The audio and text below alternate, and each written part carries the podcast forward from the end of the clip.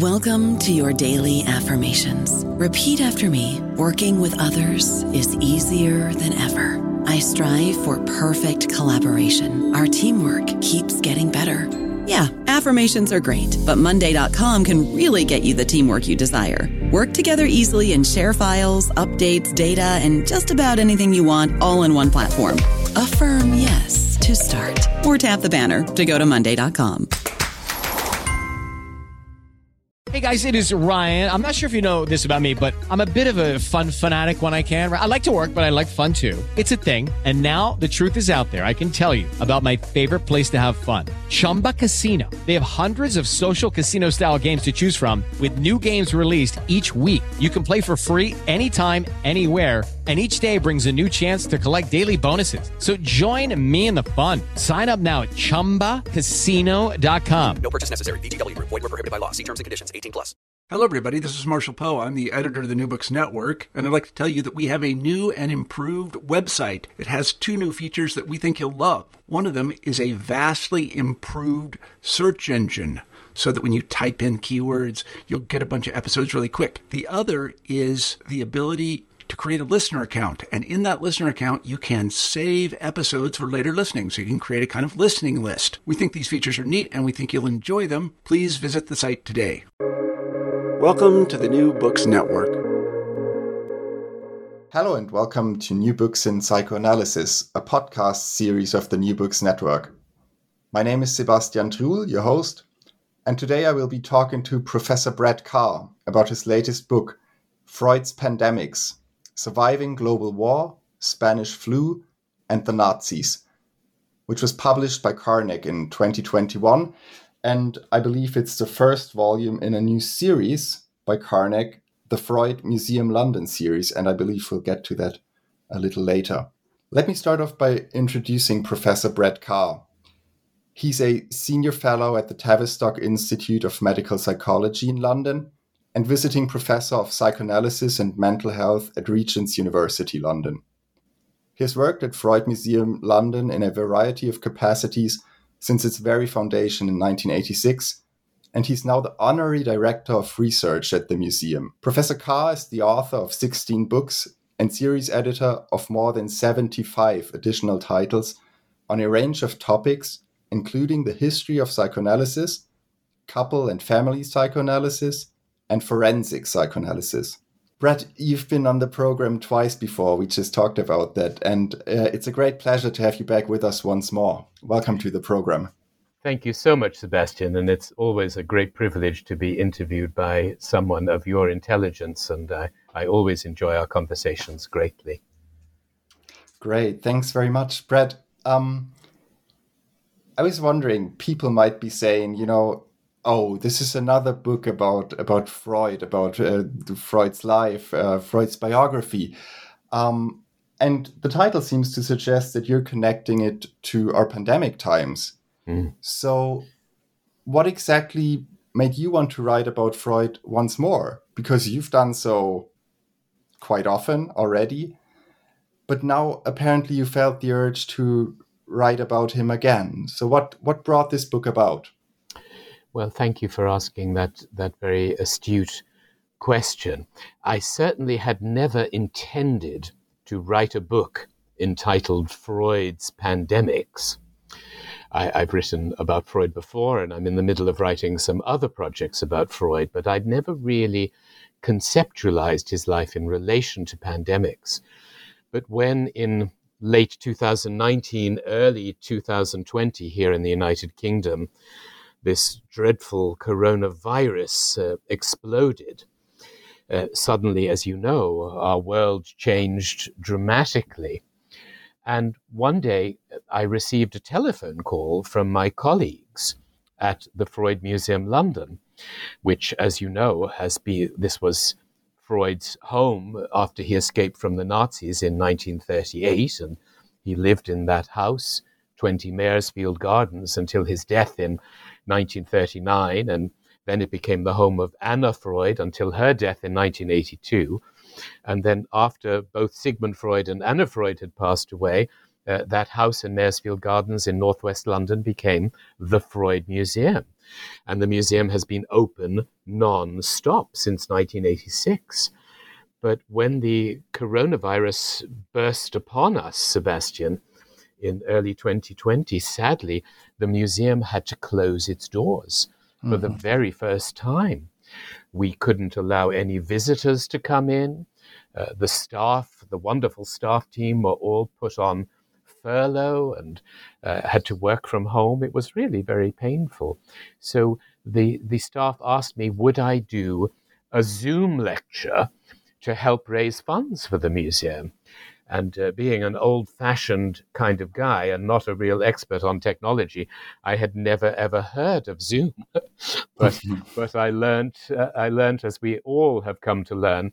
So I delivered my very, very first Zoom lecture on behalf of the museum. And I'm delighted that we, we were able to raise some money as a result and help pay the bills and, and, and keep the staff team on board, which was really our, our most essential task.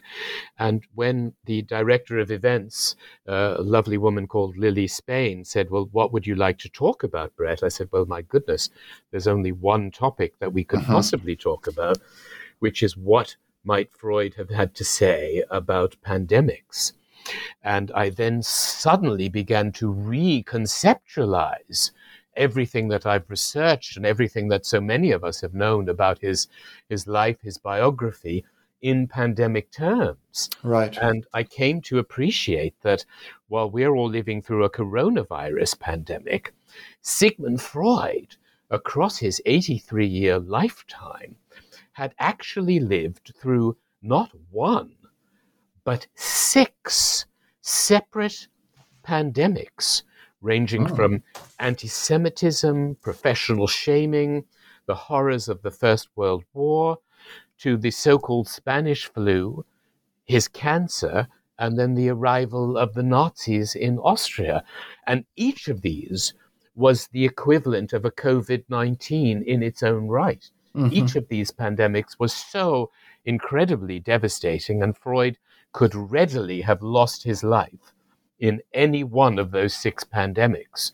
So I thought, okay, here we are going through one pandemic, and this man, Sigmund Freud, has already survived 6 let mm-hmm. Let's reframe mm-hmm. his biography in pandemic terms, try to understand how he survived, what resiliency and robustness he drew upon, and what lessons we can learn from Freud, not only as a person, but also as an advisor to government and to health authorities, because as you know, Freud took a great interest in politics, a great interest in global health care in its time, and he would have had quite a lot to say to Anthony Fauci and other World Health authorities. Mm-hmm, mm-hmm. So, Brett, before we get into the, the content of the book, what I found utterly fascinating is how well and how meticulously researched the volume is. You have uncovered so many little stories, uh, communications, um, personal musings that Freud wrote down, wrote to others. How is this possible in the middle of a pandemic? I believe a lot of this material must only be accessible probably in the in the Library of Congress or places like that. So how how did you manage to research it like that? Well, that's a very very good question to ask. I, I think one of the one of the great uh, challenges to many uh, historian researchers uh, during this period is that you know none of us could spend time in our favorite libraries mm-hmm. as, as we as we always love doing.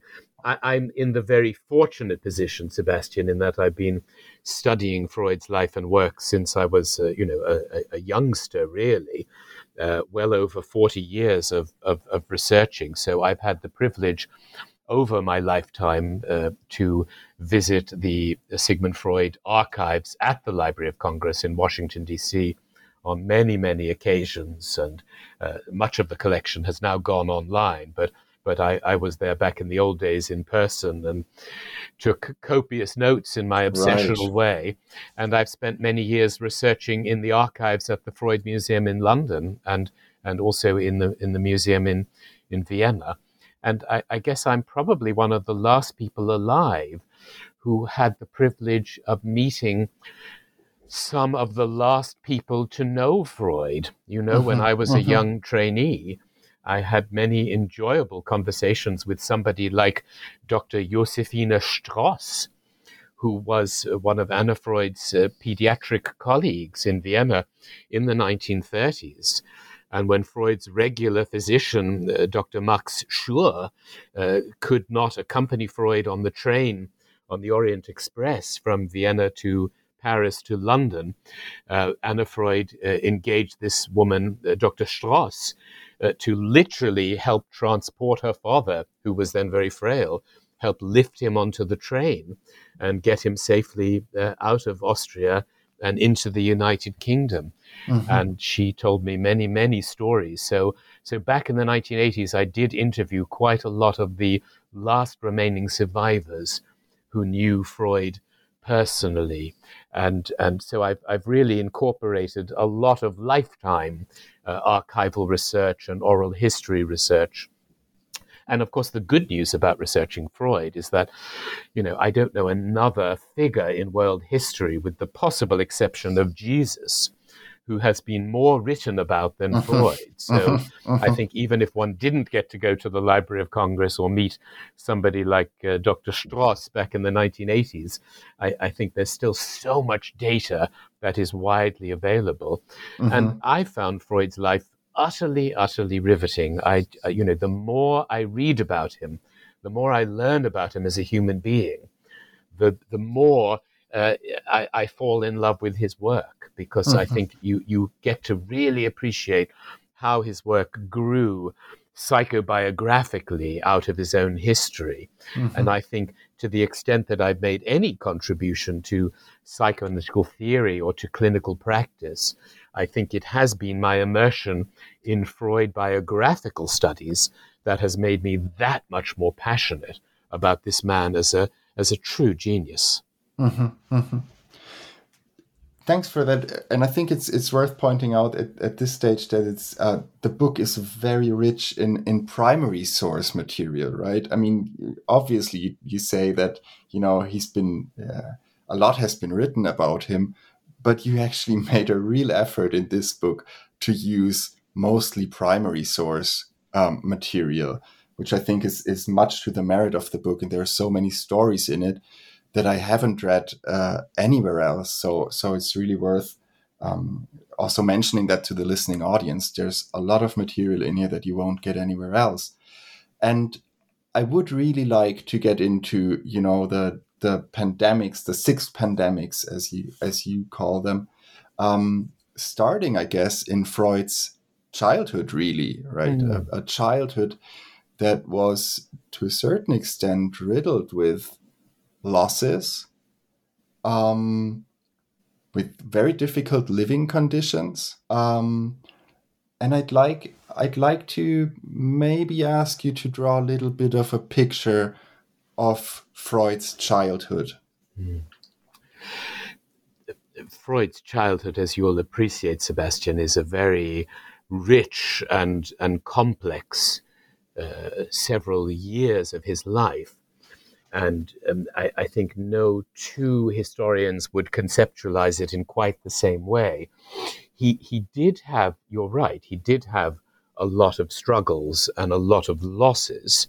For example, when he was a, a very small child, um, his his younger brother died very very suddenly, uh, and uh, uh, he, he also had to deal with, you know, the, the challenge of multiple sibling rivalries because in addition to his, his young brother who died, uh, Julius Freud, his mother then gave birth to five daughters. So being the eldest child and then having five sisters and then ultimately a new brother, Alexander Freud, uh, come into the picture is, is a lot of what we would know as sibling rivalry. And, and mm-hmm. Freud certainly taught us more about sibling rivalry than anybody else. Um, his father was a very, very uh, struggling wool trader, trading in the wool of sheep, which was very, very common trade at that time. And, and uh, his, his income dropped significantly over the course of many years, and he he struggled to to support his family. But but what I do want to say about Freud's childhood is that though there were losses, though there were illnesses and deaths, there was also a lot of robustness because mm-hmm. he was, in my estimation, reasonably securely attached to both his mother, who was a full time mother, and to his father, who was a very attentive and I think what we know from Freud's reminiscences, a very loving father, not always a very successful father, but a very present father who stimulated his son's interest in reading and writing and in in uh, Hebrew texts and the the Old Testament Bible and the Talmud and um, all of that. So I, I, think although Freud did have various childhood pandemics in inverted commas, he also had a lot of robustness. And that we have to underscore because I think if he didn't have what Donald Winnicott might have called a reasonably good enough childhood, mm-hmm. he would mm-hmm. never have become Sigmund Freud in the first place. He mm-hmm. might have been mm-hmm. rather a mediocre physician or not a physician at all and certainly wouldn't have become an outstanding physician. And I think when Freud wrote in 1917, you'll remember this famous quote from his essay on Johann Wolfgang von Goethe, you know, the man who has been the the uh, object of love and affection of his mother will often then develop that confidence which allows you to become successful in later life. Mm-hmm. So, although I think, like most people, he found his mother challenging and difficult at times, uh, Amalia Freud was also very, very attentive. And she took much pride in being a very present mother, even though she had her hands full with, with lots of children. So I think Freud had what I would call a good enough childhood. But I think the biggest pandemic that he got through in his childhood was not so much the, the daily gains and losses of being a member of the Freud family, but the fact that he grew up in a culture of extreme anti Semitism. Yeah. You know, born in 1856 in a far corner of the Austrian Empire, you know, Jews were really considered second class. It had only recently been that they were entitled to citizenship, male male Jews. And Freud became the very, very first member of the entire clan to be permitted to study at an organization called a university. Right. Before that, before he became a young medical student in 1873, Jews in the large Austrian Empire, and as you'll know very well, back then the Austrian Empire was enormous. It was it was like the Roman Empire of ancient times it was most of Europe belonged to the Austrian Empire, and uh, you know the, uh, the the rules there were very very powerful indeed. And Freud literally became the first one of the first Jews to be given access to a university education. So he grew up knowing that he and his people were hated. Mm-hmm, he grew mm-hmm. up knowing that if laws were to be changed, he could be deported, he could be executed, and so forth. So I think he had a great sensitivity to both safety and security of attachment on the one hand, and to terror and persecution on the other. And mm-hmm. one might say mm-hmm. that to be a mental health professional, to be a psychoanalyst or a psychotherapist or a psychiatrist or a psychologist, one has to find a way to navigate not only in our own lives, but in the lives of all our patients, all our analysands, the fact that people come to us with a lot of internal richness and a lot of internal poverty at the same time. And Freud had much deprivation, but he also had much wealth. But he did go through a life where he was really attacked and threatened a lot and it is very much to his credit, and I think also to the credit of Jakob Freud and Amalia Nathanson Freud, his parents, uh, that that he had what what I think he would have called a kind of core ego structure. Mm-hmm, mm-hmm.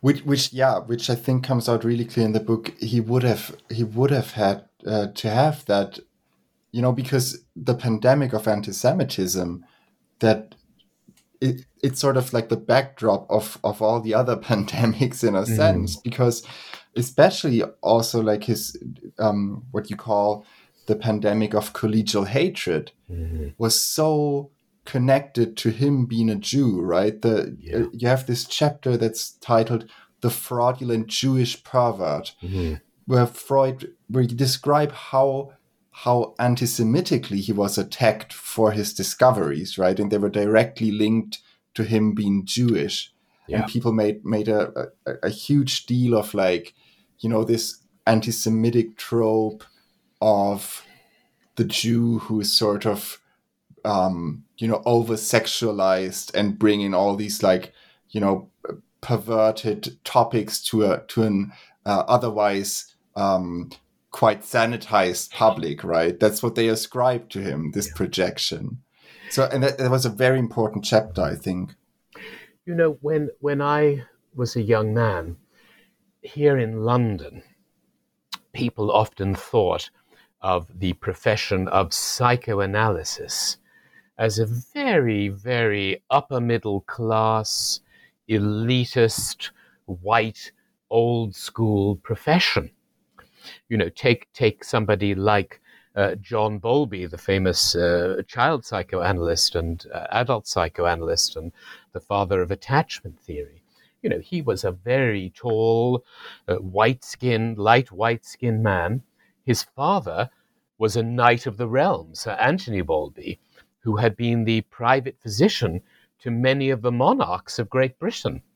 And, and Bowlby was not unusual coming from that upper middle class uh, background. You know, Donald Winnicott's father, Sir Frederick Winnicott, also received a knighthood, and he served two terms as mayor of, of Plymouth in southwest England. So I think a lot of people thought, oh, you know, psychoanalysis, that's just for rich white people and, and rich Christian white people.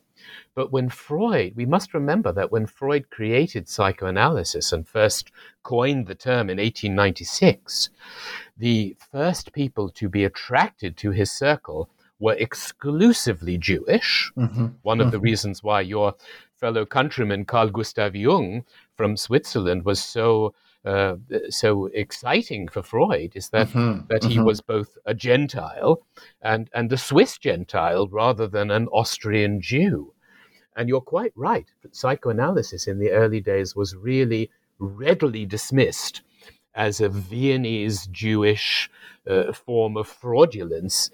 And not only was Freud a, a, Jewish doctor writing extensively, but he dared to write about sexuality, and people thought that that was perverse and pornographic. I think he would have been criticized whether he was Jewish or whether he was Christian.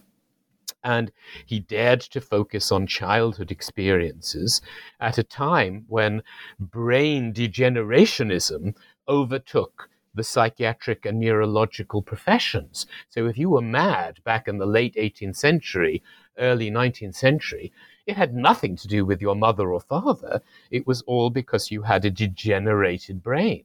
Mm-hmm. And Freud challenged the narrative enormously by saying, you know what?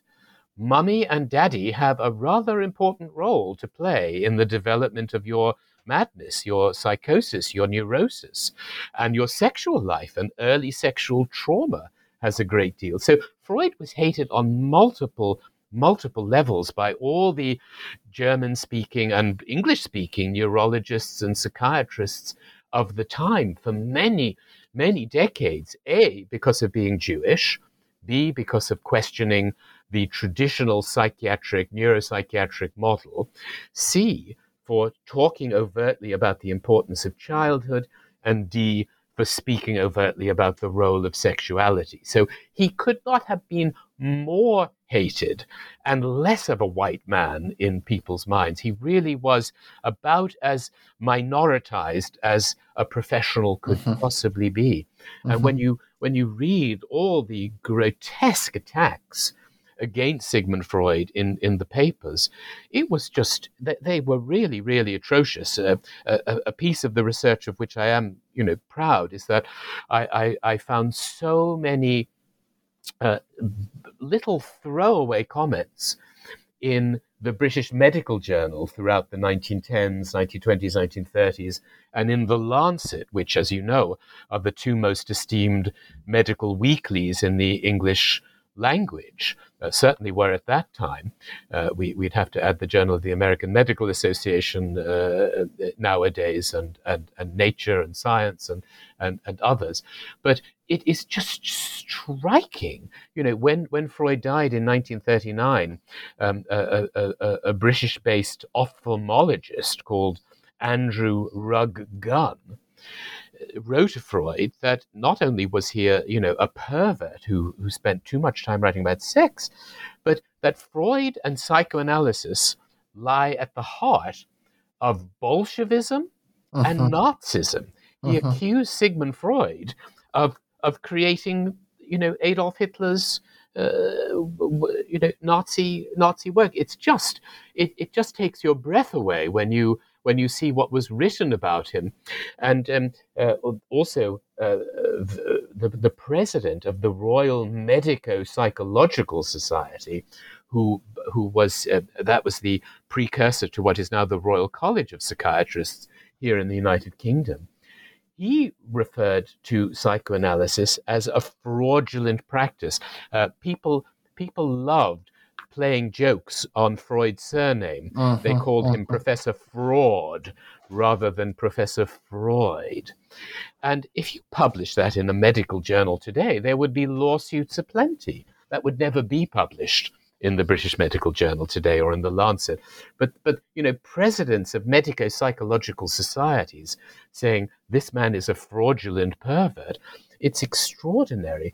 And I think in many ways, although Freud knew that he was hated as a Jew, I think the pandemic of shaming, professional shaming, that was even more painful for him is that if somebody said, Oh, you're just a Jew, I hate all you Jews out of the country, he, he would have known that he was part of many millions of hated Jews.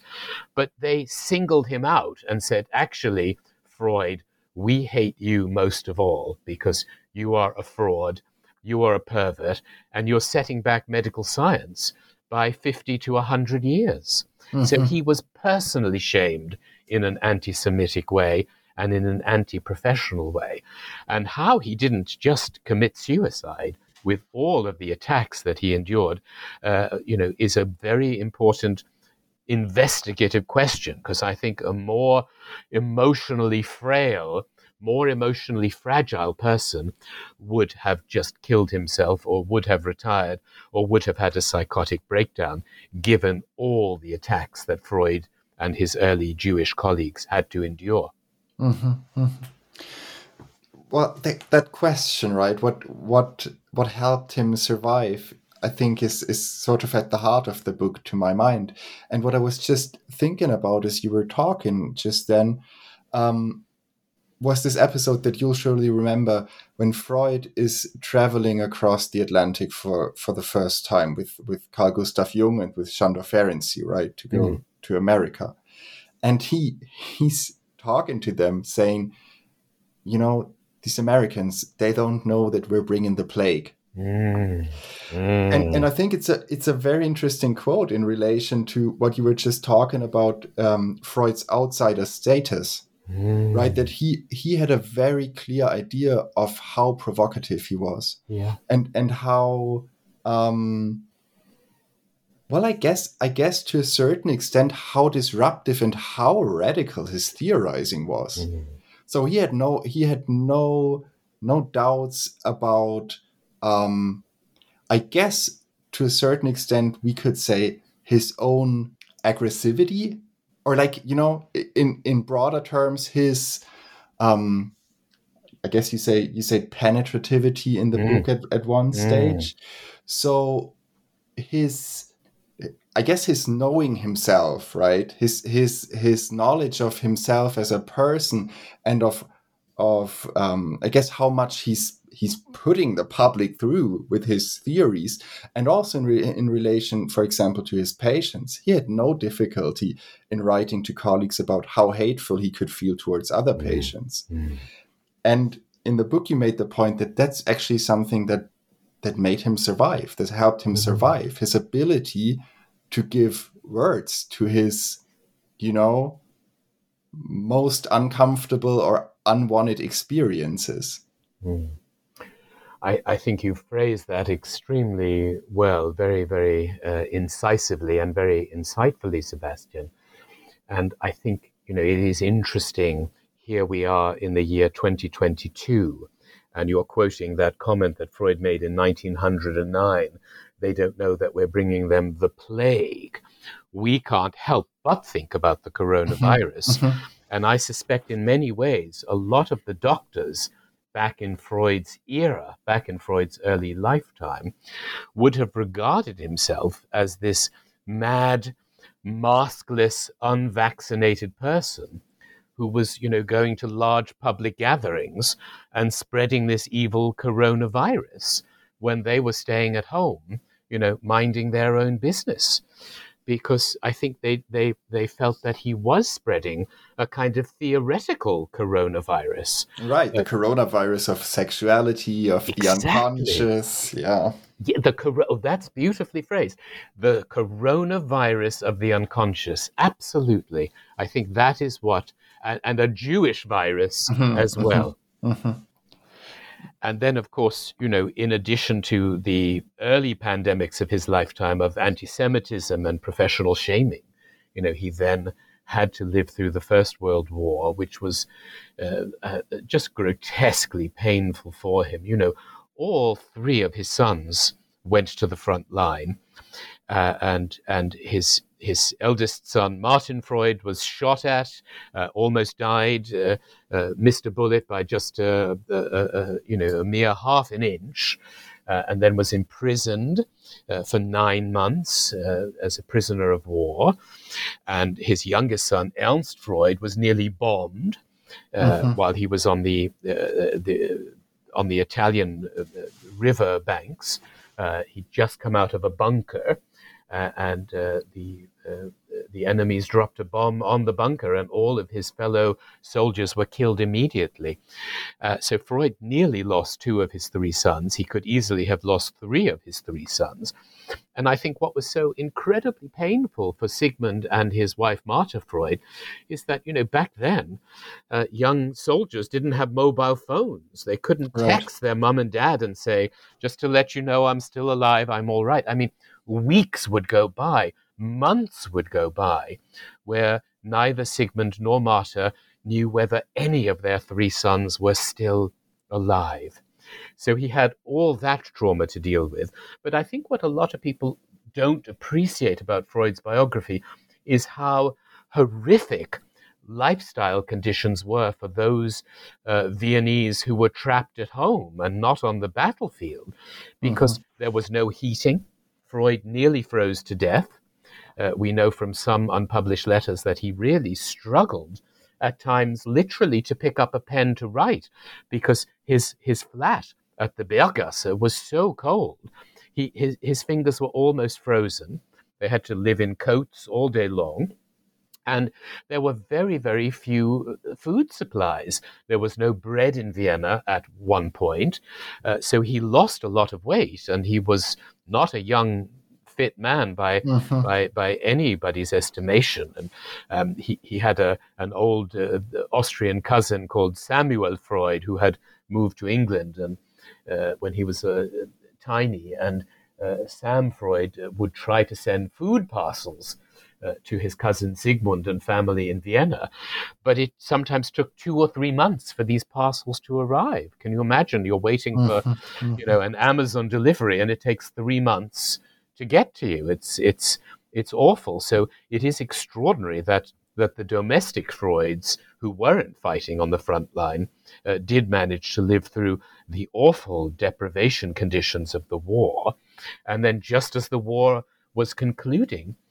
Every single member of Sigmund Freud's family succumbed to the so called Spanish flu, and his middle daughter, Sophie uh, Freud, um, uh, she died. She died very, very, very suddenly, right. and you know that's just that's just really, really, really. Uh, uh, it was so so heartbreaking for Sigmund and Martha, and and Freud did go on to say that although you know, part of part of preparing for life is preparing for death.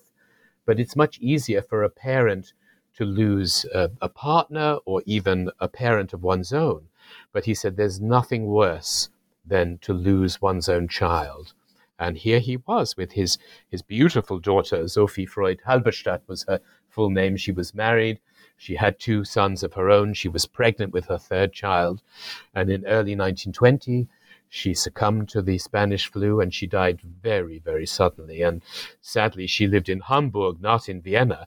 And neither Sigmund uh, nor Marta could even go to, to visit. So it was, it was really, really painful. And as soon as he recovered from that, he was then diagnosed with his own maxillofacial cancer, which uh, mm-hmm. uh, burdened him for 16 years.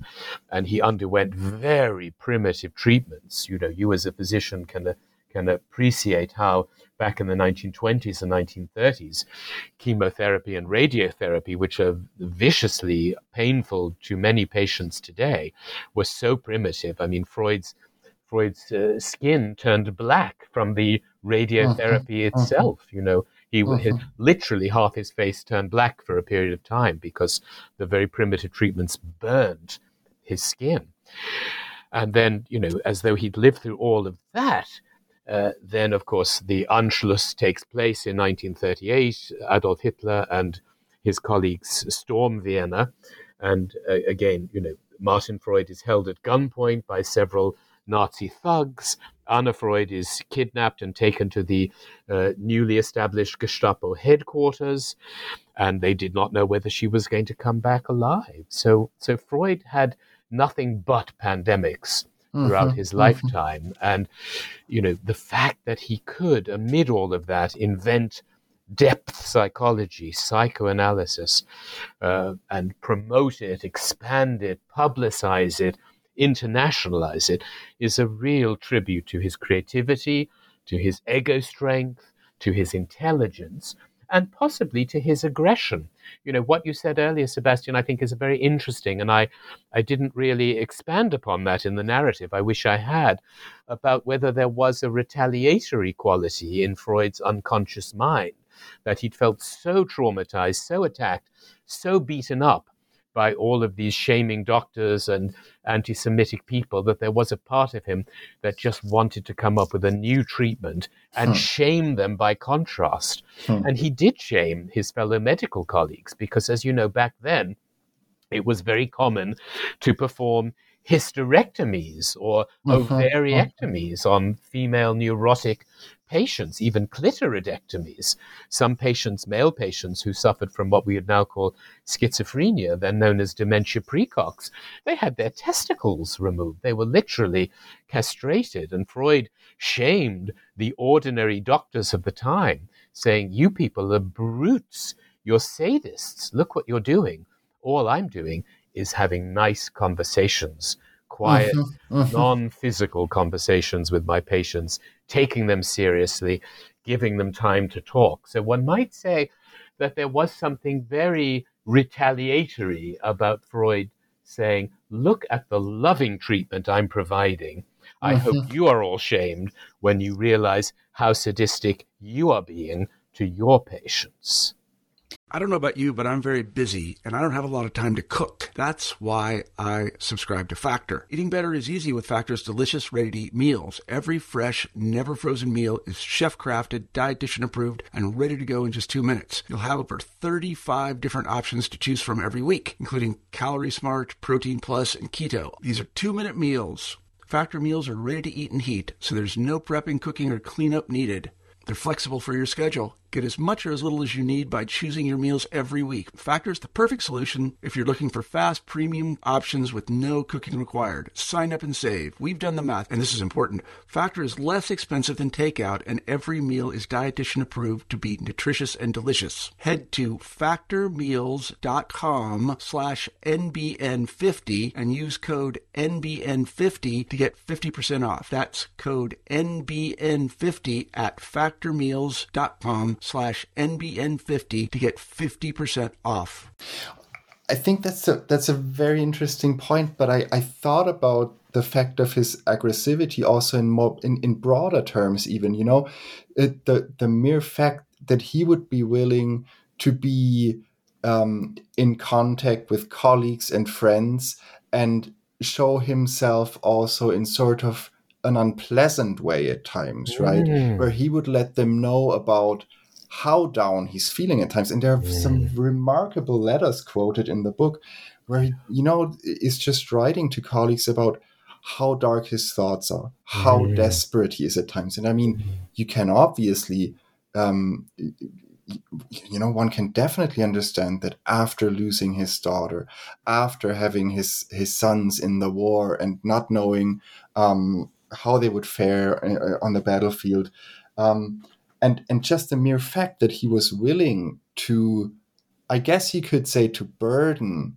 other people with his worries and his um, very understandable you know anxieties was m- very much a sign of health. And we know this from the consulting room, right? People get in trouble if they don't have a, that that sort of integrated aggressivity in the broadest sense of trusting that someone will, you know, contain their most unpleasant thoughts or feelings. Mm. And Freud really had that quality. No, you're you're you're right to really emphasize that. I mean, Freud was very, very skilled at putting ugly feelings into words. And although one might say that he engaged in many battles with some of his colleagues, you know, his battle against um, his, some of his early uh, contemporaries like Wilhelm Stekel and Alfred Adler, and then ultimately Carl Gustav Jung, uh, Otto Rank, Sándor Ferenczi, you know, all the people with whom he had uh, uh, ultimately uh, difficult, explosive uh, relationships, which, which, which ended in disappointment. Um, they were battles, they weren't wars. And Freud never assaulted these men physically. He was able to express his disappointment, his discontent, his disrespect in language. And just imagine if you know, nowadays, as we find ourselves in a time of physical warfare, where people are actually dropping bombs on one another, if we could just put those feelings into mm-hmm, words. Mm-hmm. I know that's a very simplistic and naive way of talking about, you know, utter planetary trauma and, and, and devastation. But, but what we do know about warfare is that it is action rather than thought.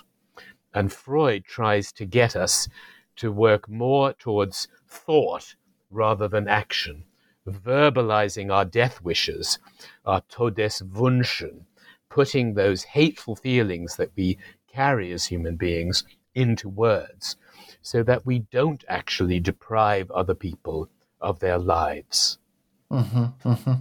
And he, yeah, I think he was a really good example of what he was striving for with his patients in the consulting room, right? Mm-hmm. Putting putting into words um, the most difficult feelings, I guess, in order to to not act on them. But then, Brett, and that's that's one of the of the, actually, I must say, one of the episodes in the book that I enjoyed the most. F- Freud also comes out in one place as a man of action, and that is uh, the story about when they were vacationing uh, near Bad Reichenhall in Germany, and an anti-Semitic mob attacks his sons. Mm, Freud jumps into action, mm. Picks up a stick, and attacks the crowd.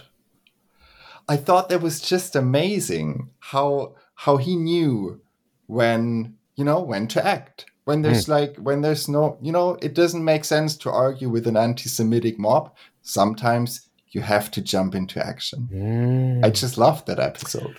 Oh, I'm so glad that you you picked up on that. It's a very very little known story about Freud, which was reported by his his eldest son Martin Freud, and you know it would have been very easy for Freud, having grown up as a Jew, uh, not to pick up his walking stick because these these these uh, Gentile men were making uh, fun. They were making threatening comments to to to Martin and and and one of his brothers, and they came home and they said to their father, you know, oh, these men are out to get us. And, and Freud was a protective father, and he went running and screaming after these men, and he frightened them away, even though he was, you know, an older, uh, relatively small Jewish man. Freud was not, you know, six foot seven. He mm-hmm, was a, mm-hmm. a, very modest height and, and very modest build. Uh, so he could easily have just said to his sons, look, let's just let's just stay at home and and and and uh, avoid those horrible people.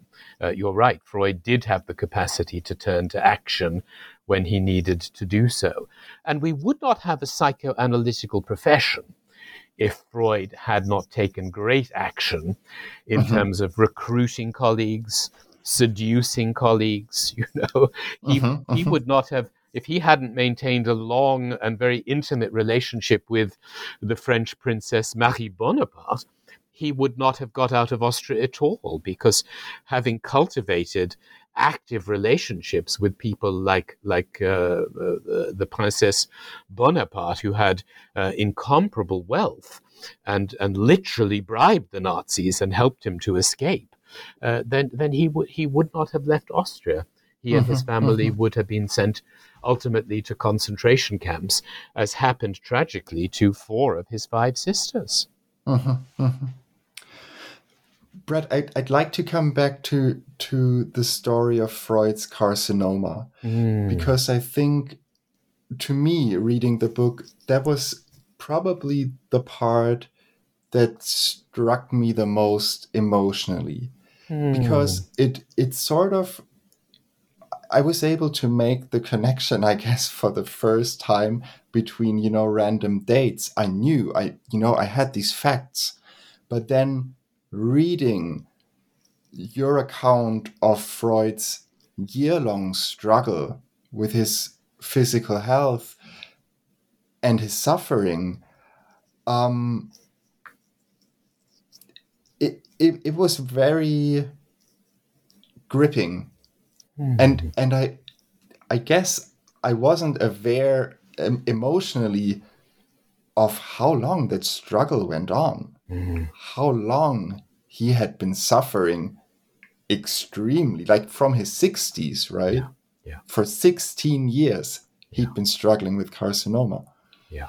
And that's that's a very long period, also a very long period in which he was still writing, publishing, you know, um, to a certain extent still running the psychoanalytic movement. So that's I, th- I think we tend to forget that, yeah. or at least I did.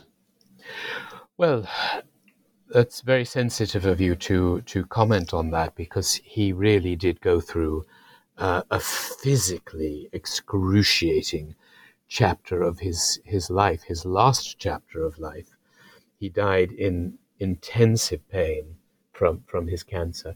Um, very briefly, for those who are not familiar with his uh, his oncology history, uh, he was diagnosed in the springtime of 1923, uh, shortly before his 67th birthday. And of course, we, we now know that you know because he had smoked uh, approximately 20 cigars every day of his adult life for decades and decades, it's it's it's not a surprise that he developed a maxillofacial cancer and had all kinds of lesions on the inside of his his mouth. And then between 1923 and his death in 1939, over those 16 years, he had innumerable surgical procedures, probably over 30 surgical operations. And he had so many specialist medical consultations in one year. He saw the same doctor 70 times, mm-hmm. seven zero. I mean, that's that's really almost like living an inpatient life.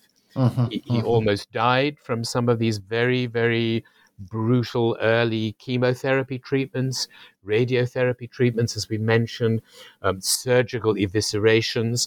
He ultimately had most of his jaw removed and replaced with a very, very primitive prosthesis uh, believe it or not, at the Freud Museum in London, we still have uh, in the archives uh, one of the prostheses that Freud had to put in his mouth. And one of the real difficulties that he had is that here was this exceptionally verbally accomplished, fluid person, a brilliant lecturer. Freud always delivered wonderful lectures to his medical students at the university with no notes. He, uh-huh. he was a great storyteller, as you know, and he could captivate people. And then suddenly, this great spokesperson could not speak. They called him the Wah Wah man because at uh-huh. one point it was so painful for him to move his mouth with this wooden prosthesis inserted into it. The only sounds he could make were Wah Wah so they called him the Wawa man. Mm-hmm. And to lose one's speaking voice when that is the whole nature, when you are the father of the talking cure, that must have been an absolutely dreadful, dreadful uh, trauma for Freud. And he struggled to eat. He was in constant pain. Several of his colleagues in their memoirs remember how, how they would see Freud, you know, pressing his skin on his face with his mm-hmm. fingers just to try to alleviate all the nerve pain that he was experiencing. So he really, really s- struggled. And then at the very end of his life, as his body really started to decay, he emitted such a horrible fetid odor that his beloved dog, who just uh, you know used to attach himself to Freud's body, uh, Freud's closest late in life lover was his his uh, his his wonderful chow dog. Uh, uh-huh. The dog just found the smell coming off of Freud's uh, decaying necrotic body so disgusting that that the dog just wouldn't stay in the room with Freud anymore. So so he knew that he was dying at that point in September of 1939, and that was a pandemic of of its own kind. It's really interesting in the book how um, you know, his Leibarzt, his personal physician, Felix Deutsch, mm. um, tells the story of how how he was how he spent the whole night awake before he was able to tell his wife Helene Deutsch, who was yeah. also uh, um, one of the early adherents of of psychoanalysis, um, about how severely ill Freud is and and I thought that was very remarkable how Freud the man was so important as as sort of like this father figure mm-hmm. to to the the early psychoanalysts and and I don't think it's just the early psychoanalysts because I had it, it's a bit embarrassing to tell this story but when I was reading the book uh, and when I was reading the part of Freud's carcinoma I had I had a very odd experience. I I started to develop an inflammation of the gum. And oh. at first I I wasn't aware I, I could not make the connection between, you know, what I was experiencing and what I was reading. And it was only like after a couple of days I was like, maybe this is a very strong identification with oh. with what's oh. going on with Freud. And I think I guess I can only tell this story because I think I wouldn't be alone in this. I think mm-hmm. for a lot of people um, in psychoanalytic training, uh, uh, psychotherapists in formation, I guess Freud is still a, a pretty looming and huge figure of identification for us. Mm. So that was a very, very physical experience I had. Very interesting. Yeah, that's a very, very touching story. Thank you for sharing it with us, Sebastian. You know, I think. I, I think he is a father figure and a mother figure too. He mm-hmm, is mm-hmm. he is the parent. Uh, you and I would not have a profession. We would not have the professional lives, or perhaps the personal lives that we have, had it not been for this man, Sigmund Freud. And it breaks my heart when I see so many, you know, of the younger generation of our colleagues who boast that they never read Freud. They think, oh, well, you know, he's kind of outdated, isn't he? And, you know, he believed in penis envy and uh, he thought that women just wanted to be men. Uh, you know, some people even accuse Freud of being a racist because he talked about the primitive parts of the mind. And that, I have to say, is not my understanding of Freud nor my experience of Freud. This is a perhaps a very different conversation. But I think you're right. To many of us, he is, he is the the the, the father, the mother. You know, he is a god of of, of depth psychology. We would not have our profession were it not for him. And even though generations of brilliant people have come since Freud, whether it's, you know, Anna Freud, uh, you know, Donald Winnicott, Melanie Klein, Wilfred Bion, you know, uh, pick, pick, pick your person, Carl Gustav Jung, uh, all, all, geniuses in their own right. Uh, none of those people would have done any of the work that they did do had it not been for the base that Freud mm-hmm. provided. And I, I think that, you know, if somebody who is new to the psychological world is listening to this and has been told uh, that Freud's a bit old hat, a bit out of date, please review that that hypothesis and, and go back to Freud because I'm very happy to say that although I had the great privilege to study with some brilliant teachers and supervisors uh, uh, during my training and I try to read as much of the literature as I can.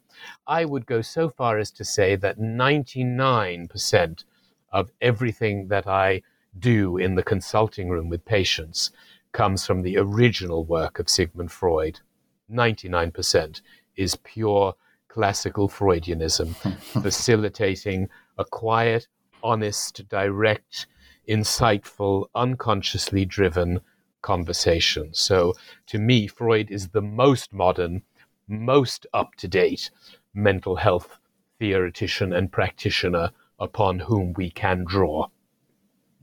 Brett, I think you're quite right about that, uh, and and also about Freud's paternal, maternal, and and almost godlike status to to many of us. But I think at the same time, what makes this book so important and so beautiful is also its humanizing aspect, um, humanizing Freud, the man, right? And I think mm. uh, coming back to the question, what what did uh, help Freud to get through these six pandemics, as you as you call them? Um, I was struck by the fact of Freud's neurotic symptoms, right? His his his um, heavy smoking, his his very heavy addiction to cigars, for one thing, mm, mm. but also, and and this is just an aside that you're mentioning in the book, the this nervous twitch he had until very late life, right? The licking of his ring. Mm.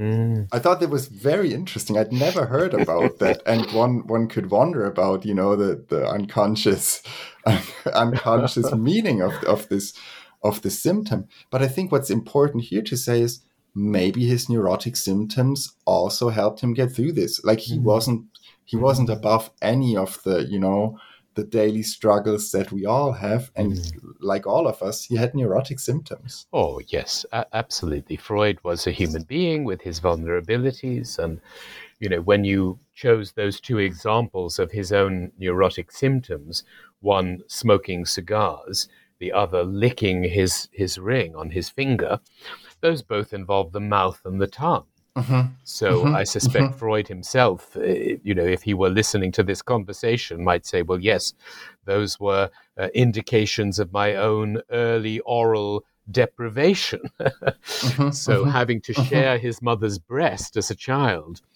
with uh, five sisters and uh, at various points two brothers, uh, he needed other things to put into his mouth, other objects to lick and suck upon. So, so he uh-huh. did have his his sibling rivalry uh, in in in that regard, and it may be you're you're quite right that that that might have helped him uh, to to cope in some ways. But he also drew upon more healthy forms of support. Uh-huh. I talk a lot in the book, as you know, about the impact of Freud and not just the talking cure, but what we might call the writing cure. Because when Freud couldn't speak, because of the surgeries done on his mouth and his jaw, he could still write. He could always write. And that was his way of curing himself, getting through the pandemic, taking ownership of his intelligence, his creativity, his wish to craft a legacy. And you know, those people. Some people find writing a really ghastly activity. So many of my colleagues loathe writing. But mm-hmm. as somebody who's been a, a, writer for a long time, uh, I am madly in love with the art of writing. I find it a very relaxing and enhancing activity. and and I think you know it it certainly writing this book, although it was very painful at times to review again and again and again all the ugliness of Freud's private life and his professional life, I think it certainly helped me. The writing and researching helped me through this ugly pandemic when we had so many uh, friends and colleagues uh, becoming extremely ill and even colleagues dying from the coronavirus, uh, uh mm-hmm. which was mm-hmm. just just very very heartbreaking I- indeed. So I think being able not only to talk but write is a very very important cathartic activity and a way to help integrate uh, the best of our ego structures. And Freud is a very good model as as a writer because he wrote so so beautifully, as you know, mm-hmm. Mm-hmm. and you grew up with uh, reading Freud in in your native language of German. And oh yeah, I you know that's another conversation about is the German Freud the same as the English Freud? And again, mm. no no two people have the same take on that, uh, but. Um, but uh, he was a beautiful, beautiful storyteller, a great, uh, a great narrationist. He he really knew how to how to grip people, and I think he can still still grip us to this very day. But um, but but you know, not only did he draw upon his own neurotic forms of support, like smoking, and uh, but but healthier things as well, like like the writing, like uh-huh, you know, uh-huh. forming warm attachments to his dogs. You know, uh, we we know that pets can be very very loving. You know, we now have. I don't know if this is talked about in Switzerland, but here in the United Kingdom, you know, people are publishing articles on what is now called pet therapy, uh-huh. where very lonely, isolated, depressed, and anxious people can benefit from, you know, having lots and lots of time with a cat or a dog. So, Freud Freud certainly was a pioneer of pet therapy because he loved his canine friends. But, but I think something that's often underappreciated is how lucky Freud was to have married his wife, uh, Martha Bernays, uh-huh, because uh-huh. she was the most attentive, securely attached, loving person in the world the, the narrative about her was that she was not really very intellectual, she wasn't really very interested in his work, uh, and it was really his sister in law, Minna Bernays, who was. Uh, uh, the, the more intelligent one, and some colleagues uh, uh, are convinced that Freud had an affair with his sister in law, Minna, and so forth. But the more I have studied uh, the correspondence of Martha Freud, the more interviews I had done with people who knew Martha Freud directly. This woman was just remarkable. I think, had she been alive today in this post feminist, new feminist era, I think she could easily have been the chief executive of a major corporation, or, you know, she could have been a, a, world leader. She was so intelligent and so accomplished. But back then, she was a full time Hausfrau, a housewife. But oh my God, she did it so beautifully. She looked after the house meticulously. She made sure that her husband and her children were looked after meticulously. Uh, psychoanalysis would not exist had it not been for Martha uh-huh. Freud, because uh-huh. she did all of the daily work that that uh, other uh, people would have had to do to look after the children, to do the dishes, to you know, to wash their clothes. Martha Freud did all the housework with several servants, but she was very explicit. She said, I am doing this so that my husband can do his important work. Mm-hmm. She really prioritized Sigmund. Now, many people might say, well, that's, that's a marginalization of women. But back then, you would have been considered a very bad wife if you didn't look after the family as your first priority. And I, I think Freud maintained a very profound love for her and a very profound secure attachment with her. And I don't think he would have achieved what he had achieved had Martha Freud not made the household, the home at the Berggasse, such a well managed, well catered for home. I really have mm-hmm. great admiration for her loyalty and her security of attachments. Mm-hmm. Brett, we're we're already over the one hour mark, but there's just one more question. I simply have to ask, if you will allow me. Um, Please. You know, I was wondering as I was reading the book, um, psychoanalysis and I guess Freud himself as well have always had a sort of ambivalent relationship to the concept of trauma, right? It's always been a, I guess, a very relative term, re- a relative category in psychoanalytic theorizing, uh, in the sense that trauma for psychoanalysis is that which, like, the event that exceeds the psyche's mechanisms of defense or of mm. containment in, in mm. later terms.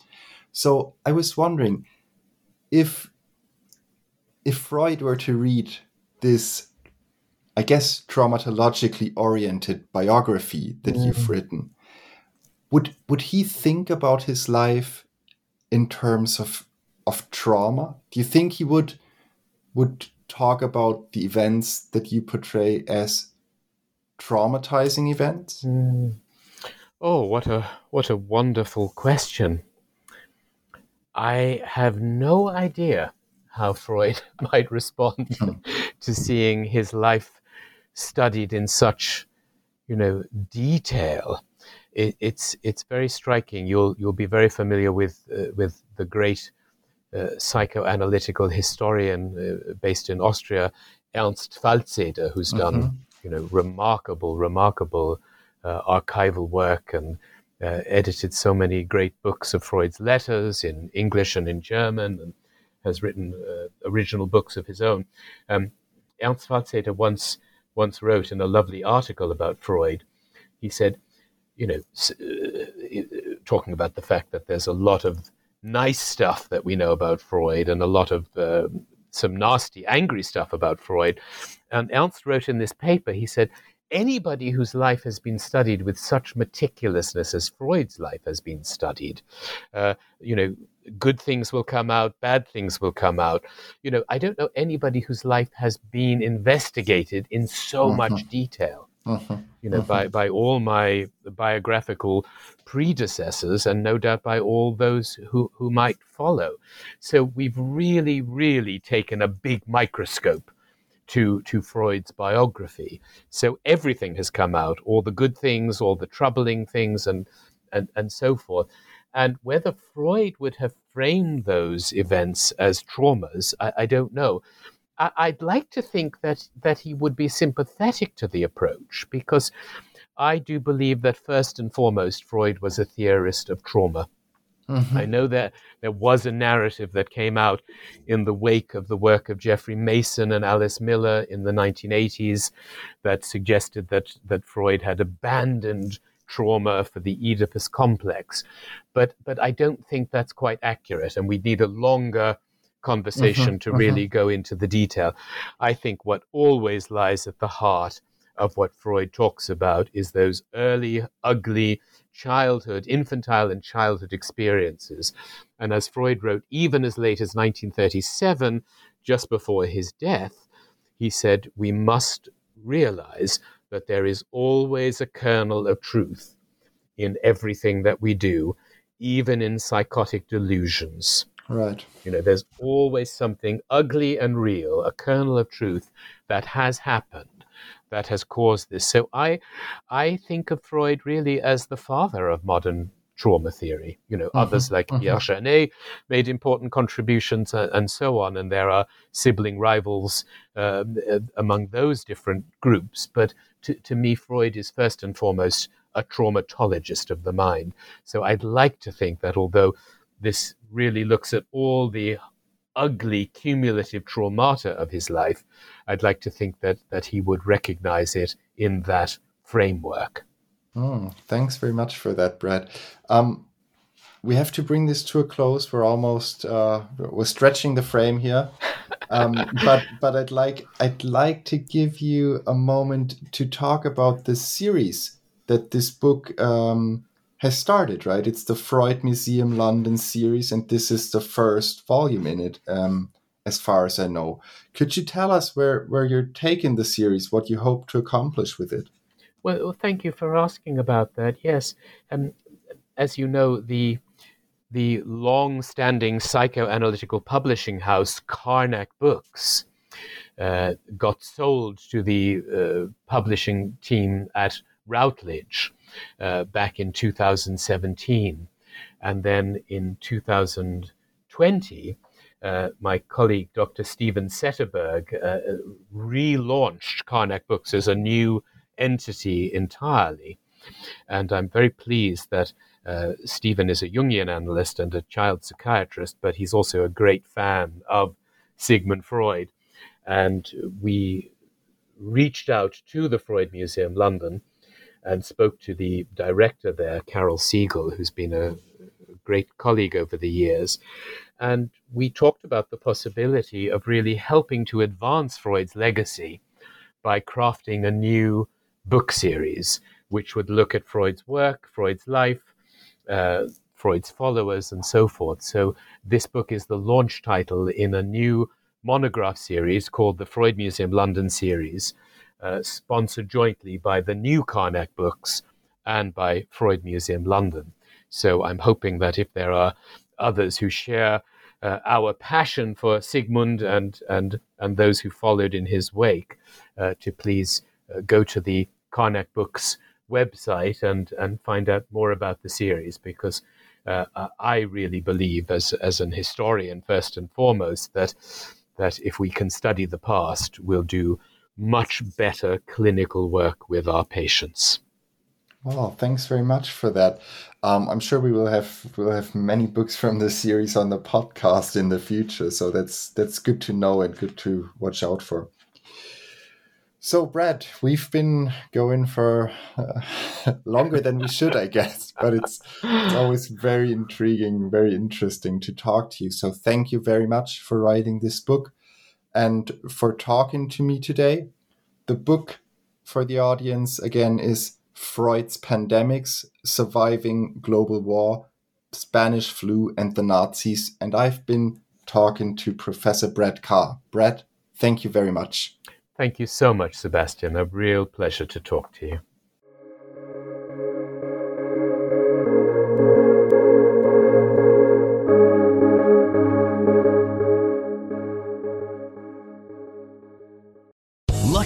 Casino asking people what's the weirdest place you've gotten lucky? Lucky? In line at the deli, I guess? Aha, in my dentist's office. More than once, actually. Do I have to say? Yes, you do. In the car before my kids' PTA meeting. Really? Yes. Excuse me, what's the weirdest place you've gotten lucky? I never win and tell. Well, there you have it. You can get lucky anywhere playing at LuckyLandSlots.com. Play for free right now. Are you feeling lucky? No purchase necessary. Void where prohibited by law. 18 plus. Terms and conditions apply. See website for details.